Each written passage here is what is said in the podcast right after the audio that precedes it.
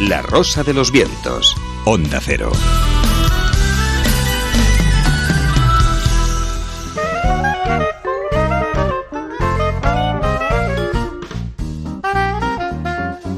El callejón del escribano. Toma uno. Qué bien, como siempre, dando la bienvenida a la actualidad del mundo del cine con José Manuel Escribano. Muy buenas noches, José Manuel. Buenas noches, Bruno, ¿qué tal? Un eh, fin de semana más. Sí. Tras eh, varios estrenos, eh, algunos eh, van a dar eh, mucho que hablar y van a generar todo tipo de comentarios y de inmediato estamos eh, con ellos. Pero bueno, para ir abriendo boca a la portada eh, de la revista de cine esta noche en La Rosa de los Vientos, le ponemos nombre. Tiene el nombre de un pequeño, el pequeño Nicolás. Niños, a ver, los de la última fila, estáos quietos. Soy Nicolás. Me encanta mi vida y no quiero que cambie. Endereza, endereza. Estos son mis padres. Endereza, endereza, endereza, endereza, endereza. Deja ya de decir endereza, no me dejas pensar. No paran de discutir. No te cases De nunca. acuerdo, la comunicación con el jefe tampoco es buena. Es sobre mi aumento, así que... Ya lo estudiaré. Y eso a mi madre la pone de los Te nervios. explota y a ti eso no te importa. Muy bien, lo mandaré todo a paseo. ¿Estás contenta? Nicolás, nos vamos a vivir en una roulotte. ¡Genial! Pero un día, mis padres empezaron a comportarse de forma distinta. ¡Mamá va a tener un bebé! ¿Cómo es de alto un bebé? Así, más o menos. Pon tus juguetes a esta altura. Estás listo. ¿Quién se sabe el cuento de Pulgarcito? ¿Sí, Ania, no? Era el hijo menor de un matrimonio de leñadores que decidió abandonarlo en el bosque. ¿Y si vamos a dar un paseo por el bosque el fin de semana? ¿Eh? Hazle la pelota. Así se le ablandará el corazón y no podrá abandonarte. Hice de todo para complacer Una a mi película madre. entrañable que ya está generando muy buenos comentarios. ¿no? Absolutamente. El pequeño Nicolás, la película es de Laurent Tirard, un director francés, y está, como todo el mundo supone, basada en los eh, tebeos, en las tiras cómicas de Goscinny y Sempé, los grandes de la historieta francesa, Le Petit Nicolás. Bueno, pues el pequeño Nicolás se ha salido del papel para venir a la pantalla con esta historieta en la que está en todo su elemento. Nicolás, sus colegas del cole, los profes, por supuesto, los padres, lo que vemos aquí, lo que oímos aquí es terrorífico. Nicolás piensa que los papás van a tener eh, otro bebé, le van a traer un hermanito de regalo, pero como son muchos y siempre están quejándose de lo poco dinero que tienen y de lo mal que viven, igual le, le abandonan a él en mitad del bosque. Pobre Nicolás, qué susto pasa. Una película verdaderamente entrañable, divertida, de esas que podemos recomendar para toda la familia sin temor a equivocarnos. ¿Cómo ha sido el viernes, cinematográficamente hablando? Pues estamos que chutamos, otra vez 10 estrenos, que yo creo que es un ritmo peligroso el que estamos volviendo a coger. Curiosamente, estos 10 estrenos se reparten casi casi entre España y Estados Unidos, desde esas semanas en las que tenemos mucho cine español por el americano. Bueno, pues Un ciudadano ejemplar, una película con Gerard Butler, El plan B de Jennifer López, una comedia como es natural, Noche loca, otra comedia, esta con Steve Carell y Tina Fey. Bueno, por la parte española, El viaje mágico a África de Jordi Llompart en 3D, primera película española realizada en 3D, en el sistema estereoscópico, realizada en 3D, además desde el principio, no esas cosas que se hinchan después con esas maquinitas, ¿no? También eh, Estigmas, con el debut de Manuel Martínez, aquel lanzador de peso que ha sido campeón de casi todo y que ahora debuta en la pantalla. Madre amadísima de Pilar Tábora. Bueno, yo creo que todos estos eh, estrenos no son precisamente lo mejor de la semana. Quizás sí el último verano de La Bollita, una película también hispano-argentina, dirigida por Julia Solomonov, que cuenta una historia de estas de juventud y adolescencia un poquito más eh, interesante que las otras. Y otra de las eh, películas va a estar eh, de actualidad, eh, ya lo está, y dentro de ya de muy pocos eh, días, muy pocas semanas, va a ser permanente noticia por una y otra cosa. De momento lo es, y hoy lo vamos a comentar. Va a ser la crítica de José Manuel Escribano, la película de Julio Meden, Habitación en Roma. Perdona, ¿cómo te llamas? Natasha. Se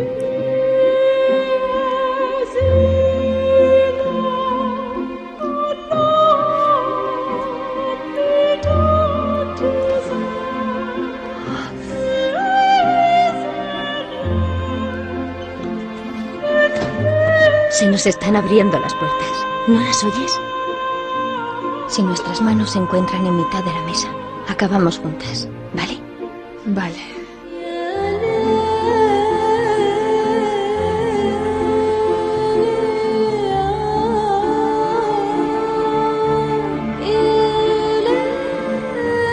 Los invitados esperan.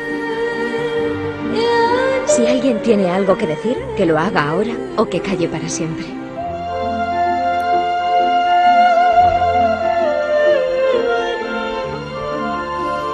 No hay noche en la que no me acueste con varias copas de más. Me ayuda a dormir. Menos esta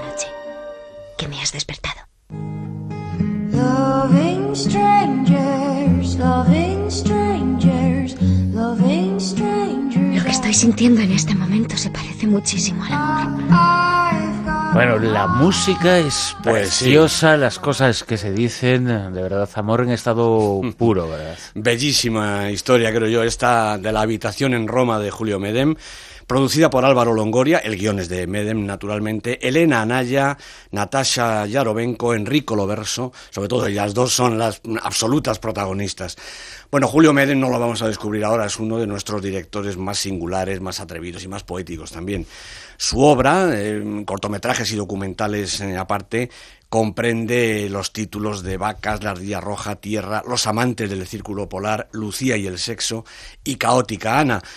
El vapuleo tremendo que sufrió por esta última, la verdad que lo dejó muy tocado, pero se ha ido espabilando, preparando su macroproyecto sobre Aspasia de Atenas, una película que le emociona eh, solamente de pensar en que la puede realizar. Y entre tanto, le llegó la propuesta del productor Álvaro Longoria para hacer una revisión de En la cama, la película del chileno Matías Vise. No la ha hecho, sino que partiendo de esa base ha realizado un film completamente diferente que lleva su sello y que nuevamente lo pone en el auténtico filo de la navaja. Medem se arriesga y sin miedo al ridículo ni a la incomprensión construye esta historia mínima, dos mujeres entre cuatro paredes, que es un monumento al erotismo, pero también un canto al amor, a la fuerza de los sentimientos y a la complicidad femenina. Son dos mujeres jóvenes que pasan la noche en la habitación de un hotel romano. Alba es española, Natasha, o Dasha, o Sasha, es rusa. La española está en Roma asistiendo a una feria industrial. La rusa en viaje de turismo pagado por su novio que la espera para casarse en cuanto vuelva. Se han conocido en un bar, han bebido juntas, han sentido una mutua atracción. Alba propone a Natasha seguir bebiendo en su hotel. La rusa, fascinada, sin saber por qué, acepta. Al día siguiente cada una partirá con rumbo a esquinas opuestas del mapa. Alba a España, Natasha a Moscú.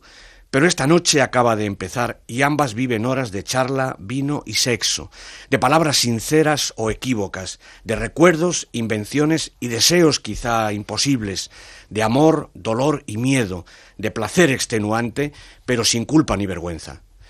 El desnudo de los cuerpos, la intimidad física absoluta, la entrega se corresponde progresivamente con la oferta, la desnudez también del alma, de los sentimientos. En realidad no es tarea tan fácil. Alba titubea, inventa una historia que rodea su identidad, le duele descubrirse hasta que al final cede. Natasha juega con una doble personalidad, tiene dos nombres, tres, con un pasado que se enturbia, con un futuro que presiente que no será el esperado. Poco a poco, mientras el placer arrasa sus cuerpos, ambas van acercando sus vidas, explicándose, mientras la noche se consume y Alba se ha enamorado, y Natasha no, y cuando amanezca todo será blanco y dolor y distinto.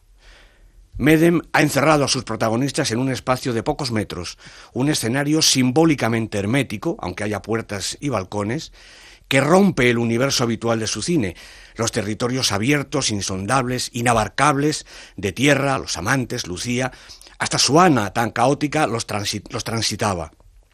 Claro que en estos espacios eh, ilimitados, sus protagonistas exploran el suyo propio, cerrado, impenetrable al principio, descubierto más tarde. Como estas jóvenes que viven su noche de pasión en un escenario que puede ser, ¿por qué no?, una habitación de hotel en Roma. En ese sentido, son dos personajes perfectamente coherentes con el resto de su obra. Esta tiene también la impronta visual del autor, en el estupendo traveling que presenta a las actrices y las recoge en la habitación, en los elementos irreales que inserta, en la inclusión de las historias que viven en los cuadros de la habitación, en el mimo, en fin, con que retrata cada rincón de la piel de sus protagonistas. Gracias también, desde luego, a la bellísima fotografía que ilumina los cuerpos desnudos de las dos jóvenes, a la música envolvente de Jocelyn Puck de Russian Red y sobre todo a la interpretación de Elena Naya y Natasha Yarovenko. Las dos, y sobre todo la española que lleva el peso de la iniciativa, están sensacionales, entregadas, creíbles y precisas. Constituyen el elemento crucial de un todo que se conjunta a la perfección en esta magistral muestra de cine moderno llena de sensualidad, romanticismo y poesía. Las puertas han abierto, oíamos. ¿Y qué significado tan profundo tiene eso? y atreverse a traspasar ese umbral, ¿no? Que es un poco lo que plantea la película. Exactamente, así es. Y lo que hacen las, las protagonistas. La nueva película de Julio Meden, Habitación en Roma, ha sido la crítica de esta noche. Vamos con el Super 10 la lista que combina todos los factores en juego y que esta semana sitúa en el puesto número 10. Pues a Welcome, la película de Philippe Lioret, de la que tenemos las mejores expectativas, con Vincent Lindon y Firata Iberdi, primera semana en la lista. 9. También primera semana en la lista para el fantástico Señor Fox de Wes Anderson, una película de animación como las de antes, pero con el espíritu de Wes Anderson que siempre es especial.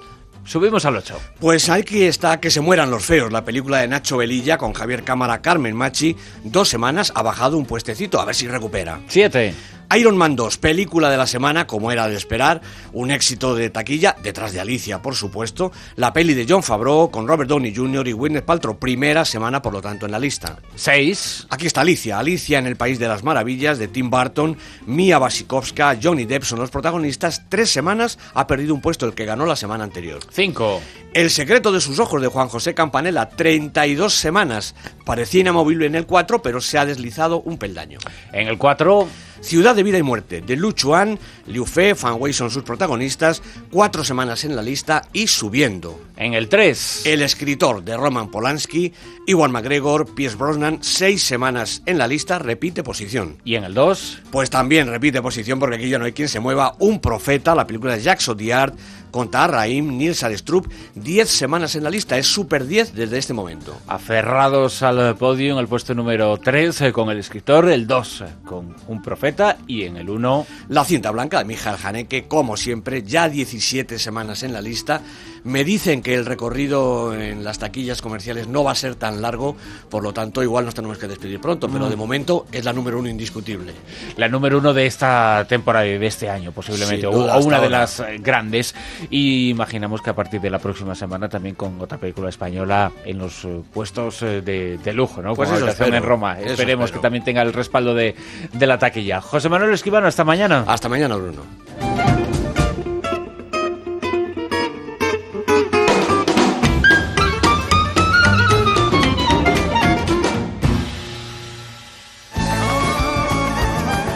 En Onda Cero, La Rosa de los Vientos.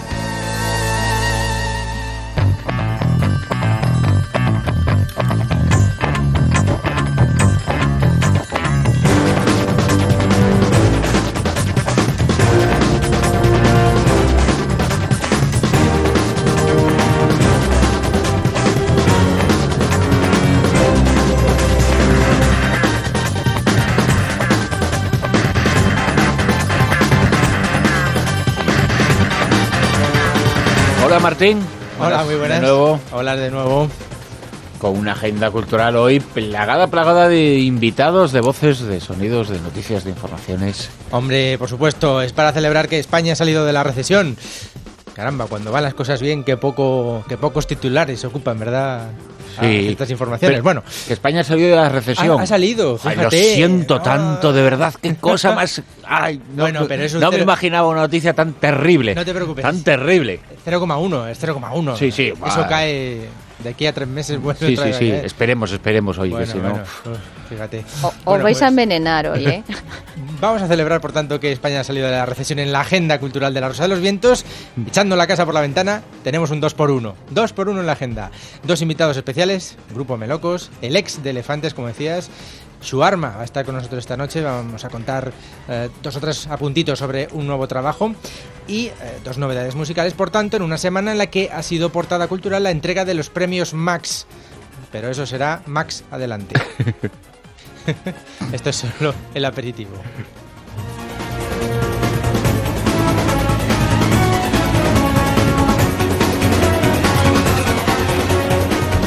Raúl Sogún en Salamanca, muy buenas noches. Hola, buenas noches, ¿qué tal? De regreso ya de Barcelona, ¿verdad? Del Salón del Cómic. Sí, sí, estamos ya, les queda eh, el último día, el, el último arreón, además acabamos hace eh, un ratito, hemos estado viendo también el pequeño Nicolás, con lo cual hoy también estamos de, de Bueno, día de cine. Claro, es una, nos lo comentaba hace un momento José Manuel Escribano, una película basada en una tira cómica.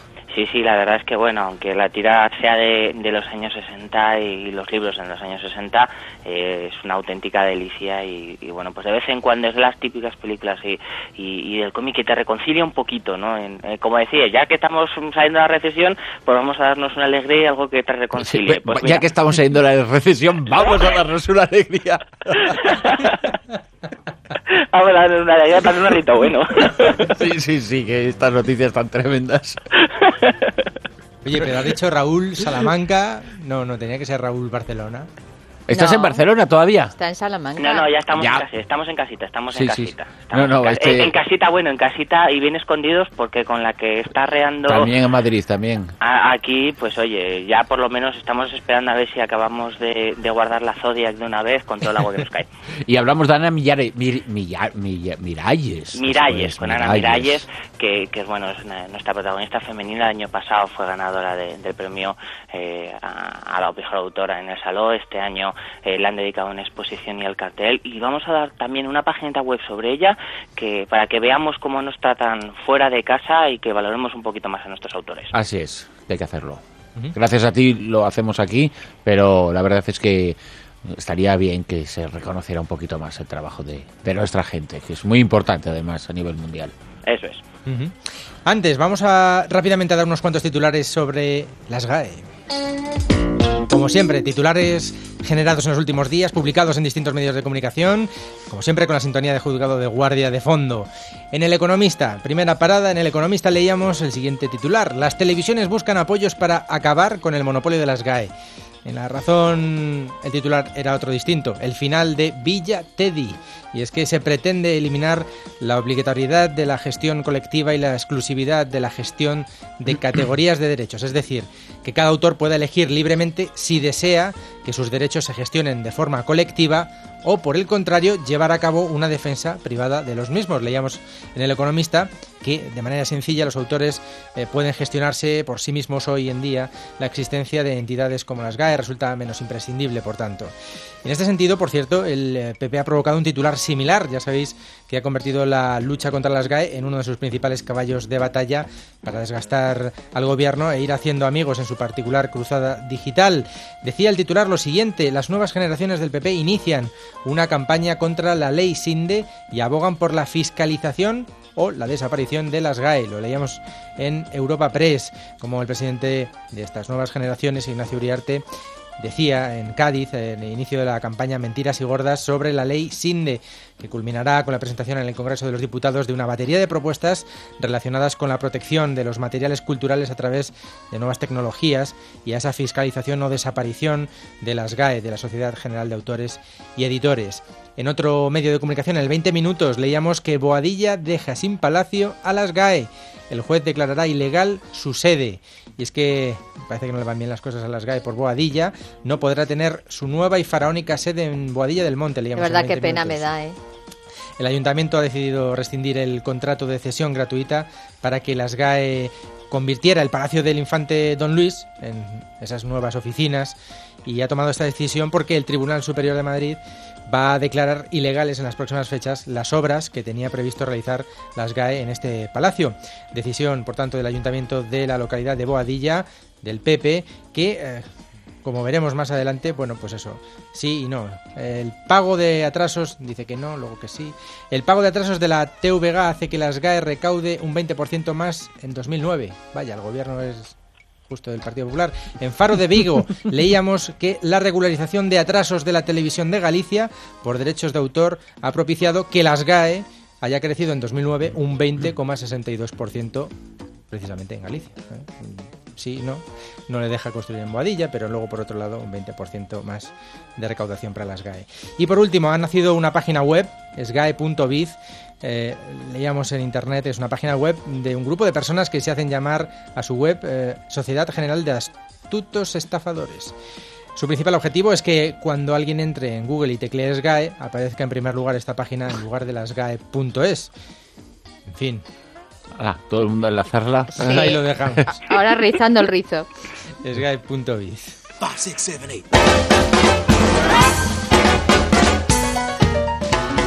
Y ahora continuamos, continuamos hablando de premios, comenzando por los Max que fueron noticia esta semana, no tanto por los premios en sí como por la polémica suscitada a raíz de un fallo informático en la página de las GAE. Esto no viene en el guion, pero es así. Un fallo informático en la página de las GAE. Se publicó la lista de ganadores minutos antes, unas horas antes de que se celebrara la gala en la que se iban a dar a conocer a los premiados en las distintas categorías. Así que es que Teddy se tenía que ir a cenar pronto. y quiso resolverlo, ¿no? Claro, estaba, tenía que luchar con el señor de Boadilla a ver si bueno, ocurrió también con la encuesta. La, cosa, ¿no? la encuesta de la población activa también se filtró antes de tiempo en internet y eh, ocurrió de nuevo esta semana con los premios Max de teatro. En eh, la gala, el gran ganador, tenemos que mencionarlo, es el montaje Urtain del grupo de teatro Animalario, que acaparó nuevas estatuillas de las 12 a las que aspiraba. Una agrupación animalario que yo creo que gran parte de todos los componentes eh, tienen en su haber ya algún premio Max.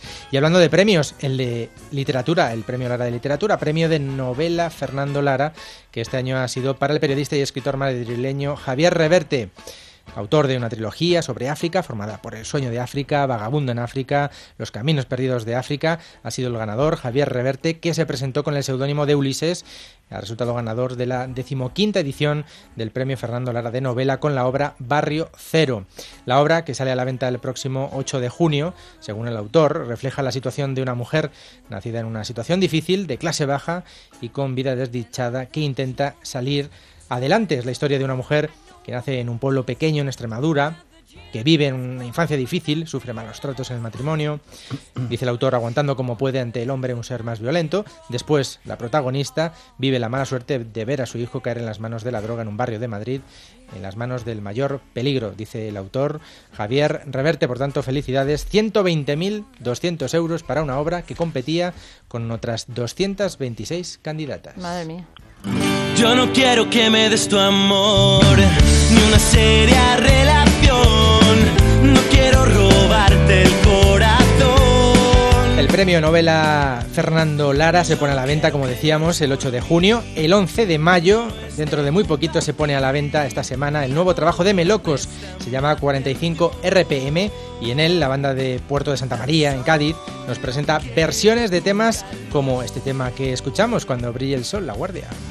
Nena, déjate arrastrar. Esta noche nunca acabará. No tengas miedo a despertar. También colaboran, como podéis escuchar, las voces protagonistas de cada grupo, Modestia aparte, cómplices, La Unión, ahí está Rafa colaborando. Bueno, hace tres años, en 2007, hablamos con Melocos, cuando estaban comenzando, cuando acababan de firmar por una gran discográfica antes de triunfar, así que era hora de volver a charlar con ellos y que nos presentaran este nuevo trabajo. Así que, dicho y hecho, Gonzalo de Melocos al habla.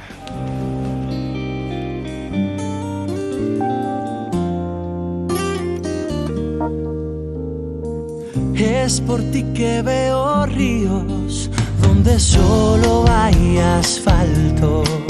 Muchas gracias por estos minutos que vamos a compartir en La Rosa de los Vientos. Tres años después, en 2007, os conocíamos y teníamos la oportunidad de presentar vuestro primer disco en una conversación que tuvimos con Jaime y que nos contó muchos secretos de Melocos. En esta ocasión, Gonzalo, para comenzar, yo te preguntaría por un balance de estos últimos tres años, aunque son seis los que ya lleváis como formación. Pues como balance, yo creo que ha sido un poco asentarnos ¿no? en la música. El primer año fue un año así flojillo, el segundo año fue muy fuerte, el tercer año fue bien y ahora ya empezamos con el cuarto, con este disco nuevo y preparando otro disco más también. Sin la, la presión que teníamos al principio de si vamos a durar poco, bueno, que esa presión sigue, pero ya no es tan grande. Cuando me vaya con Natalia de la quinta estación, ¿marca un antes y un después en la trayectoria del grupo? Totalmente, claro. Dio el empujón, nos dio a conocer, permitió esa primera gira, la salida del siguiente disco y no sé, fue como una llamada de atención un poco, ¿no? Yo no quiero que me des tu amor, ni una seria relación.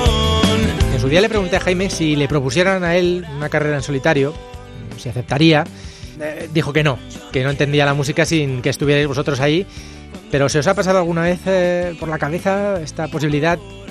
Yo estoy grabando un disco para mí, pero eh, no, es, no es en solitario realmente. O sea, si solitario significa solamente tú, sí. Esto no, esto es un estilo divertido para darle vida a más canciones, ¿no? Pero lo, que prima es el grupo. O sea, que estás grabando un disco en solitario. Sí, pero es un proyecto personal que no, que no creo que, que es para mí, no, que no es nada especial. Cuando lo termine, pues os llamaré para hacer fones. pero eh, no es una cosa que excluya nada del grupo. Cuando eres músico y tienes muchas inquietudes, pues también te gusta hacer otras cosas, ¿no? ¿Qué fue del profesor que os propuso la formación de la banda en el colegio? Sí, dando clases. el tema. Y sí, hemos ido alguna vez al colegio y, y estaba allí. Y cada vez más mayor, siempre era el pro- el profesor más joven, pero que yo sepa sigue dando clases de, de arte, supongo.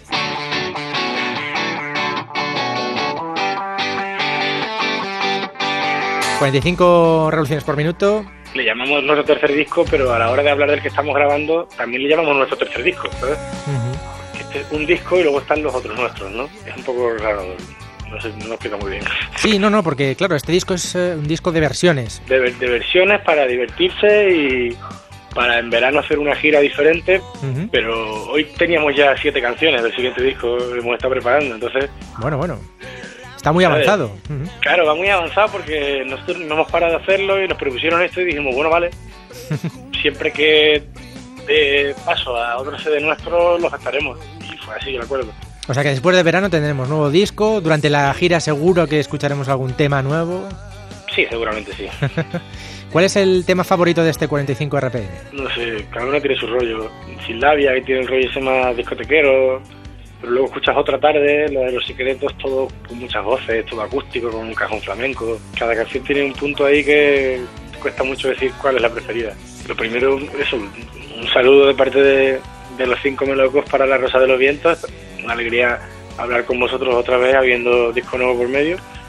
Y ya, si queréis saber cómo nos va, pues lo más útil es todas estas cosas ¿no? que se llevan ahora de Facebook, Twitter y tal. Luego está la página web también, pero el resto de portales yo creo que son mucho más eficaces a la hora de saber qué estamos haciendo ahora mismo.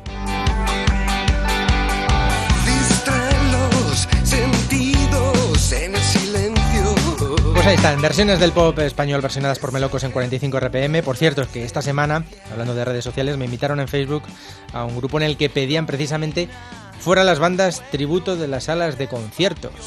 Muchos grupos se dan a conocer precisamente por hacer versiones o hacer tributo a grandes bandas. Y en Facebook hay un grupo para charlas de, de las salas de conciertos. Bueno, no quita porque que haya alguna que sí que destroce temas. Bueno, claro, como todo. Ay.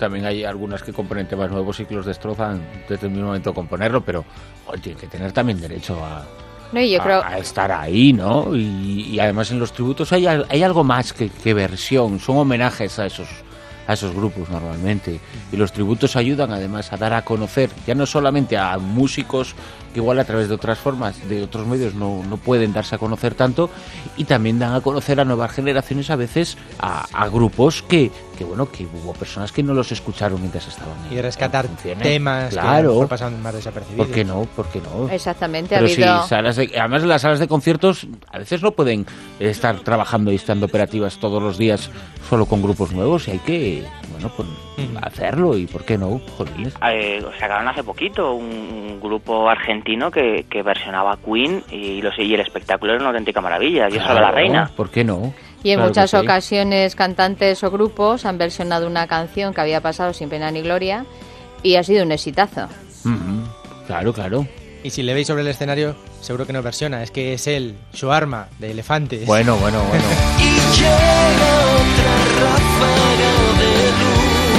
Tiempo para su arma. Su arma, ex elefantes, ex busido también, que fue un experimento muy curioso y muy particular en el que estuvo el cantante, que fuera cantante de, de elefantes, ¿no? Este eh, punky con sensibilidad que es extraordinario, ¿verdad? Juanma, Juan Manuel dice, no, no me llama Juan Manuel ni mi madre, decía. el cantante de su arma que cuenta con su espacio reservado, claro que sí, en la historia musical de nuestro país. Hace unos días estuvo en concierto en Madrid presentando su nuevo trabajo Fijaos, nuevo trabajo, todavía no ha salido a la venta y ya tiene un concierto y llena. Impresionante. Bueno, pues eh, ¿quién mejor que el propio Shuarma para que nos dé todos los detalles? Preguntémosle directamente a él.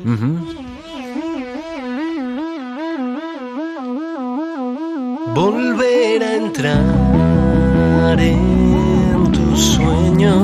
Muy bien, la verdad es que un concierto muy emocionante, siempre en Madrid es muy emocionante, además teníamos la suerte de que antes de empezar ya estaba todo vendido y también saber el público a tu favor pues te, te da muchas ganas y muchas fuerzas, fue un concierto muy especial con algunos invitados y, y bueno, disfrutando mucho. Poder de lo frágil se llama. ¿Por qué? Bueno, el poder de lo frágil porque durante todo este periodo, desde mi disco anterior, Universo, a este, pues yo me he sentido una persona frágil, ¿no? Y además he sentido como que no, no, no está bien, eh, no está bien visto llamarse frágil a uno mismo, ¿no? Como que vivimos en una época en la que todos tenemos que ser fuertes, valientes, eh, todo ti- tiene que ser en nosotros muestras de que somos eh, superhombres, ¿no? Pues bueno, pues yo me he sentido muy frágil y creo que todo el mundo nos sentimos muy frágiles y tenía ganas también de decir que hay algo muy positivo en sentirse frágil y en aceptar cómo eres y, y las- los distintos momentos que pasas. Entre tanto hay una ráfaga de luz. Bueno, siempre, siempre hay una ráfaga de luz, siempre hay, siempre hay un, un más allá, ¿no? Y siempre hay, sobre todo como te decía, al, al, al ubicarte, al aceptar cómo eres, es cuando, o, o como eres, o el momento que estás pasando, es cuando puedes empezar a cambiar y cuando puedes empezar a dar pasos hacia adelante, ¿no? Si no quieres ni aceptar cómo estás, ni lo que sientes, es imposible que te muevas. Y con el disco, ¿te reconoces? Totalmente, con el disco me defino. En toda mi carrera lo he hecho, con to- todos mis discos son radiografías un poco de, de mi estado de ánimo, ¿no? Y de cómo yo me siento y de qué cosas me han interesado o qué cosas me inspiran, ¿no? Y, y evidentemente pues este disco es, es parte de mí, es parte de mi sentir. En shuarma.com podemos seguir toda la gira, ¿verdad? Sí, en shuarma.com es donde están puestos todos los conciertos. Afortunadamente, pues es un verano que tiene muy buena pinta y llevamos ya una gira bastante larga de presentación de disco que ha salido muy bien y, bueno, pues esperamos eh, poder rodar el disco en directo lo máximo posible porque es un sitio del que disfruto mucho y del que ahora mismo me siento muy seguro. Llevo una muy buena banda y estamos dando muy buenos conciertos. Pues mando un saludo a todos los que escucháis Rosa del Viento y, y bueno, ahí está el poder de lo frágil para, para que accedáis a él y si alguien se identifica, pues para eso sirve la música.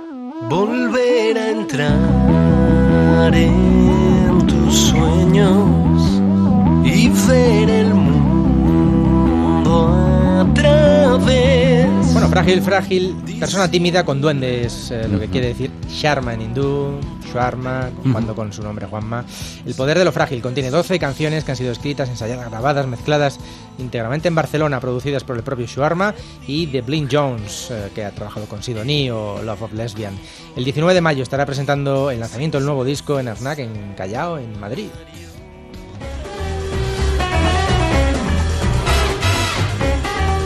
Y por Madrid ha pasado como una exhalación volviendo desde Barcelona, claro, vía terrestre, porque los eh, aviones estaban como, como estaban, con esta nube de cenizas. Raúl Sogún ya está en Salamanca. Y bueno, desde allí nos eh, cuentas algunas de las eh, cosas que se han vivido interesantes en este Salón del Cómic de Barcelona. Hasta 100.000 personas, 100.000 visitantes, Raúl. Casi, casi. Llegaremos más o menos, nos movemos eh, mañana, que es también un día, un día quizá de los bonitos, mañana por la mañana. Es un día de los bonitos en Barcelona, pues sobre todo por los padres que van a, a- van a ir a conocer a, a gente como, como Ibáñez, ¿no? que va a estar allí firmando. Y bueno, pues eh, al final del salón se, se habla, se rumorea que bueno, pues cerca de las 100.000 personas van a pasar allí durante cuatro días, que la verdad es que empezó muy fuerte el jueves, que siempre suele ser un día un poquito más tranquilo, y aunque más relajado que, que hoy, que estaba todo hasta arriba y, y bueno, pues eh, ha sido un poquito más difícil conseguir firmas y demás, pues eh, hasta ha estado con, con mucho público. Ha habido para, para grandes, para pequeños, incluso bueno, nos hemos encontrado allí la furgoneta del equipo A, con lo cual también ha habido ahí fotos, fotos curiosas de la gente. Eh, también nos hemos acordado mucho de ti, Bruno, preparando ya el especial de, de Neil Gaiman, que está en Ah. breve con la reedición de Sandman que nos hemos encontrado como novedad para este salón.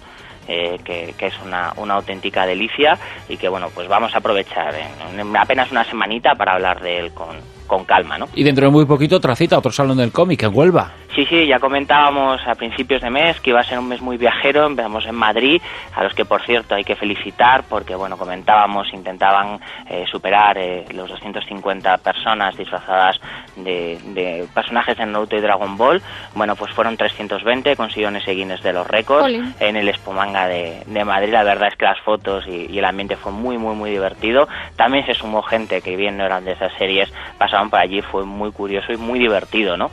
Y luego, pues bueno, pasamos a, Huelva la semana que viene, el viernes, sábado y domingo, con que van a presentar además una iniciativa muy bonita, que es un personaje que se llama Biblos, eh, como superhéroe dentro de las bibliotecas para animar a los chavales a, la lectura con Salva Spin, que, va, que ha sido el encargado de, hacer el, el póster y, bueno, el, el cartel del, del, salón y bueno, pues va a estar divertido. Vamos a tener un mesecito muy, muy, muy, muy, muy interesante con respecto al mundo del cómic, lo que es en, citas viajeras.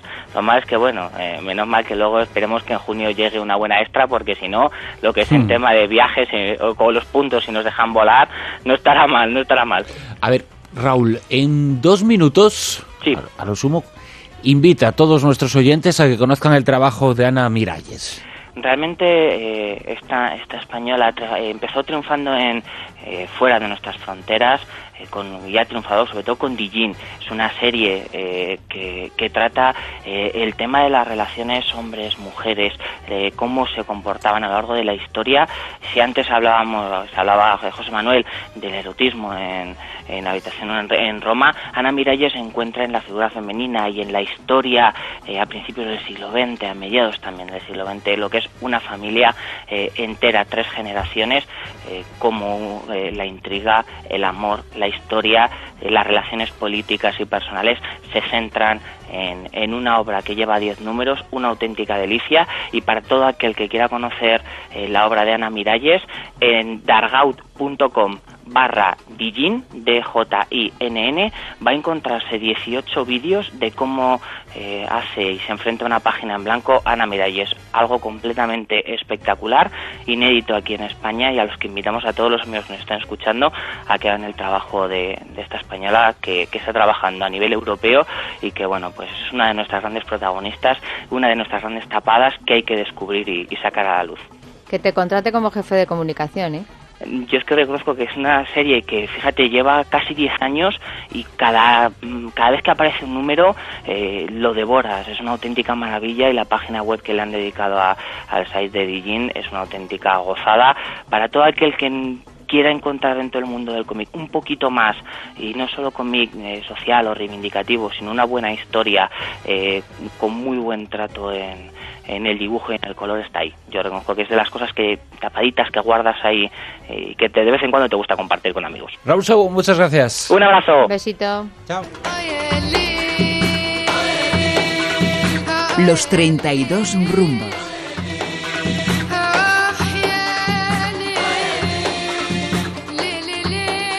Durante las últimas semanas lo tuvimos en Corea del Norte y nos contó cosas eh, extraordinariamente interesantes sobre este hermético país asiático. Y ahora acaba de aterrizar de su nuevo viaje, acaba de aterrizar como ha podido porque ya sabemos cómo están los, eh, los aeropuertos en estos días, en estas últimas horas, con la famosa nube de cenizas eh, que ahora está situada sobre la península ibérica, pero ha podido llegar desde Marruecos hace muy poquitas horas, eh, ¿verdad? Eh, Josep Iquijarro, director de la revista Rutas del Mundo. Muy buenas noches, Bruno. Así es, te hablo desde Madrid, desde la capital de España, como escala técnica, porque los aeropuertos del norte de España han permanecido cerrados y cuando he llegado aquí el, el Prat tenía cancelados todos sus vuelos, eh, tanto de entrada como de, de, salida, así que se perfila un uh, fin de semana un tanto extraño a la espera de lo que pueda ocurrir uh, mañana con la reapertura, espero, de todos los aeropuertos debido a este volcán que, como tú bien sabes, ya me lleva persiguiendo sí. desde hace algunas semanas. La verdad es que a todos los que sois muy viajeros os está bueno, pues eh, fastidiando muchísimos planes porque ya son muchas semanas eh, causando problemas como y estos. mira, sí. eh, más allá de los viajeros, que desde luego es molesto, supone dispendio, supone alterar agendas, está afectando de una forma extraordinaria tanto a las compañías aéreas como al sector turístico en general, Sí, claro. porque se están produciendo cancelaciones masivas y sobre todo la inseguridad que produce a la hora de querer reservar unas vacaciones que supongan un trayecto en avión, porque siempre tienes esa permanente inseguridad de hasta qué punto las compañías de transporte son o no responsables de hacerse cargo de ese, de ese viajero. Claro. Eh, yo he tenido la suerte pues de que, de que han, han corrido con los gastos, digámoslo así, de permanecer esta noche en Madrid, pero no siempre es así y son muchos los que deben eh, verse obligados a pernoctar en aeropuertos en condiciones muchas veces insalubres o a, o a encontrarse en países extracomunitarios con el riesgo de quedarse eh, sin divisa y sin visado y bueno, todas esas cosas yo creo que están haciendo una mella eh, verdaderamente fatal a un sector que en el caso de España es un sector, eh, digamos, número uno en el Producto Interior Bruto eh, nacional.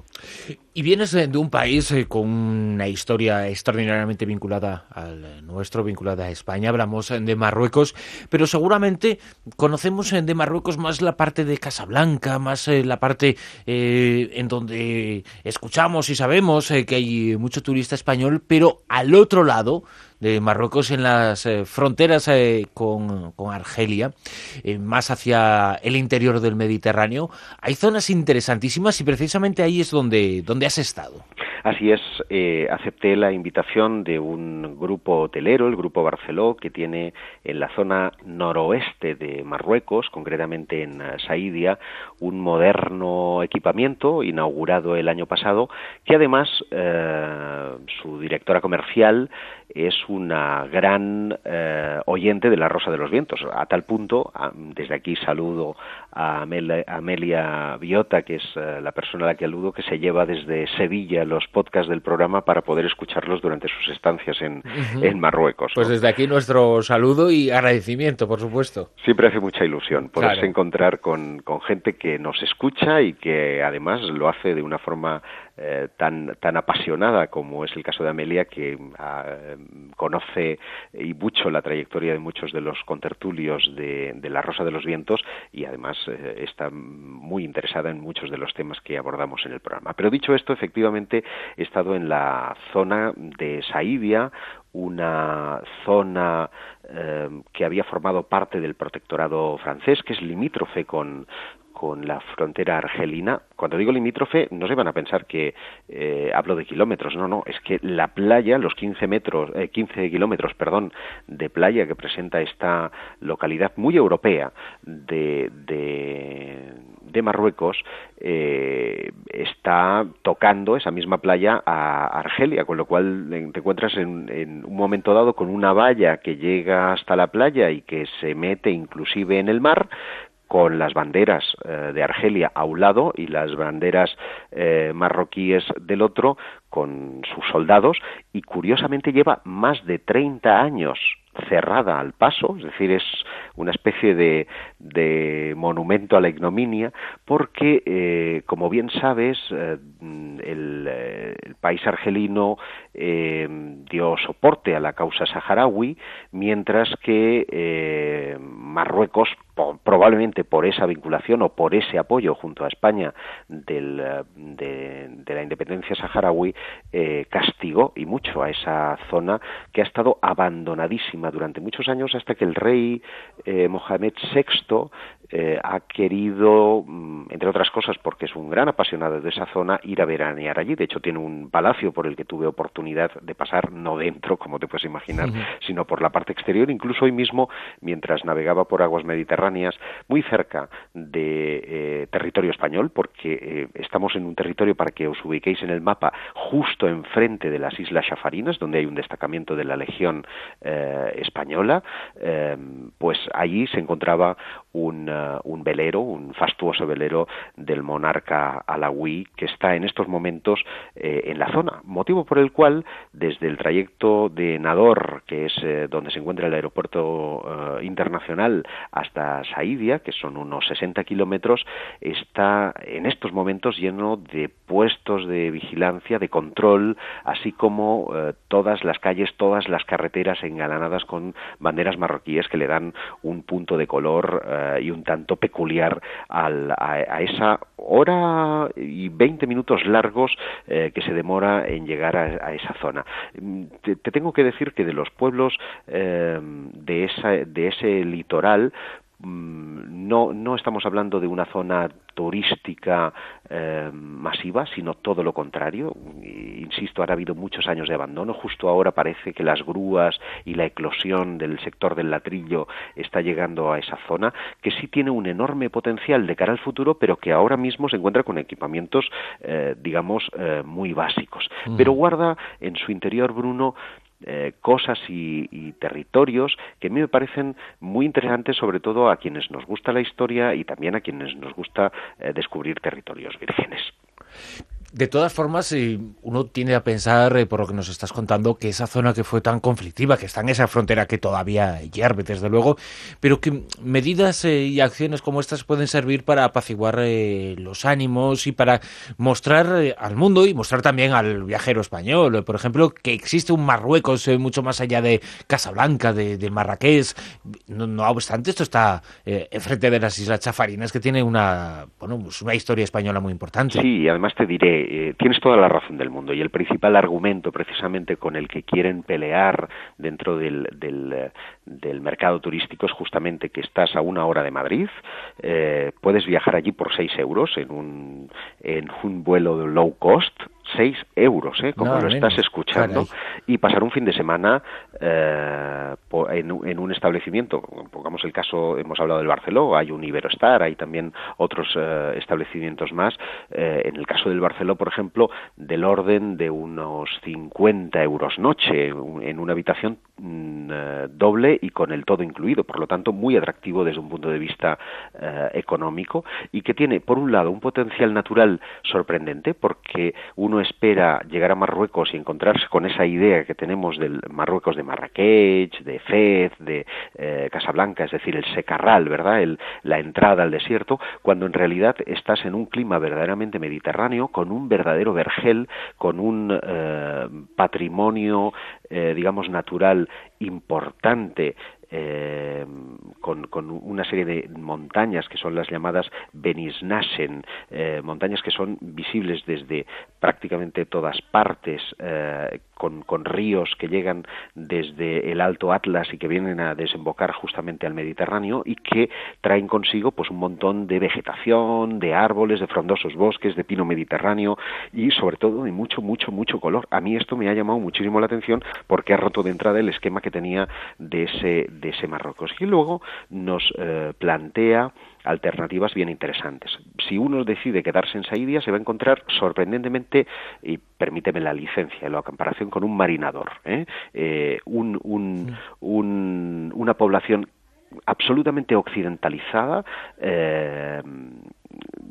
si bien es un país islámico, mm, cuesta ver eh, mujeres tapadas, es decir, la mayoría de mujeres están occidentalizadas. Es cierto que a la hora de la oración, como sobre todo en los meses de Ramadán, que este año cae en el mes de agosto, es un grave problema para la industria turística porque se paraliza, en este caso, las tiendas y se paraliza muchas de las eh, actividades habituales que serían de esperar en un destino eh, turístico, pero sin embargo está muy occidentalizado, con un paseo marítimo como cualquiera de los que podríamos encontrar en el litoral de Alicante o de Valencia o incluso de Cataluña, eh, con, terracitas puestas un poco a la parisina, todas mirando hacia el, hacia el mar, chiriquitos de playa, eh, eh, este, lugares de ocio como cafeterías, cines y demás, y eso a mí me ha llamado muchísimo la atención. Y si pretendes tener algo más, llamémosle tradicional o árabe, también lo tienes, porque a escasos 60 kilómetros en este caso caso mucho más rápidos porque son por una autovía, puedes llegar a Ulla, que es eh, una localidad de cerca de un millón de habitantes, con una medina antigua, donde se encuentra, por ejemplo, el primer banco eh, que tuvo toda África, mm, que llama la atención, está hoy día en, eh, rehabilitación, pero, pero mm, bueno, eh, está ahí para, para verlo. Una Medina, pues con, con, sus, con su foco, ¿verdad? Con su mercado tradicional, donde va a encontrar las especias, donde va a encontrar, bueno, elementos que a mí me llamado mucho la atención, Bruno, porque es una zona muy supersticiosa, está lleno de cosas para espantar el mal de ojo, desde mm, bichos como tortugas, que las utilizan para tal fin, a los ojos que estamos tan acostumbrados, que son más típicos de Turquía de, que de Marruecos, esos ojos azules, ¿verdad?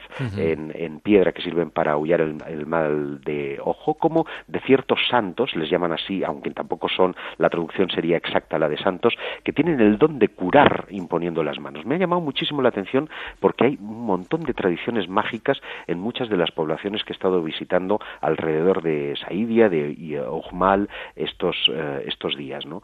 y bueno, merecen, merecen la pena, como también merece la pena desde el punto de vista histórico eh, la visita a esta, a esta montaña que te, que te decía, la de Beni Snassen, donde se encuentran un par de grutas muy interesantes. De un lado, la llamada cueva del dromedario, la Grotte de Chamet, eh, que está inserta en un paraje natural bellísimo, donde vas a encontrar eh, familias, estas sí, ataviadas según el estilo tradicional marroquí, que están haciendo picnic, cocinando, tocando música o descansando simplemente en muchos de los riachuelos o junto a muchos de los riachuelos que discurren por estas montañas. Y encuentras una que tiene verdaderamente forma de dromedario porque tiene una joroba y tiene su, su cabecita que tiene un par de cuevas muy interesantes. La primera eh, en, la que es únicamente de belleza natural con abundancia de fósiles eh, prehistóricos y la otra sin duda mucho más interesante la llamada Grotte de Pigeon es decir,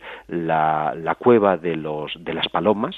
Eh, precisamente recibe el nombre porque hay una gran cantidad de palomas en esta, en esta cueva, en donde bueno, encontrarás una gran cavidad de una longitud de aproximadamente 35 metros, en donde se hallaron restos prehistóricos de 195 individuos, eh, asociados además a una verdadera industria lítica, mm, se hallaron del orden de unos 500.000 útiles prehistóricos, fíjate que es muy importante las cifras que estamos dando, animales fósiles como búfalos, cebras, gacelas, y lo que es más sorprendente, el primer cráneo trepanado de 11.000 años de antigüedad que podría calificarse como el, del, de los cirujanos más antiguos de todo el mundo, es decir, el cráneo trepanado más antiguo del mundo es precisamente de esta zona de la que estamos hablando.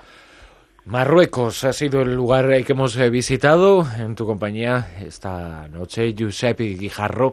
Muchísimas gracias y sobre todo mucha suerte con los aeropuertos de la de Ceniza. Si no, pues tendremos que empalmar porque el miércoles eh, tomamos avión, en este caso hacia las Islas Canarias, donde os espero hablar el eh, próximo fin de semana haciendo un recorrido por las siete islas afortunadas. Así que tendremos que elegir en cuál de ellas queremos recalar. Bueno, pues la semana que viene hablamos contigo. Un abrazo. Muy buenas noches. Chao.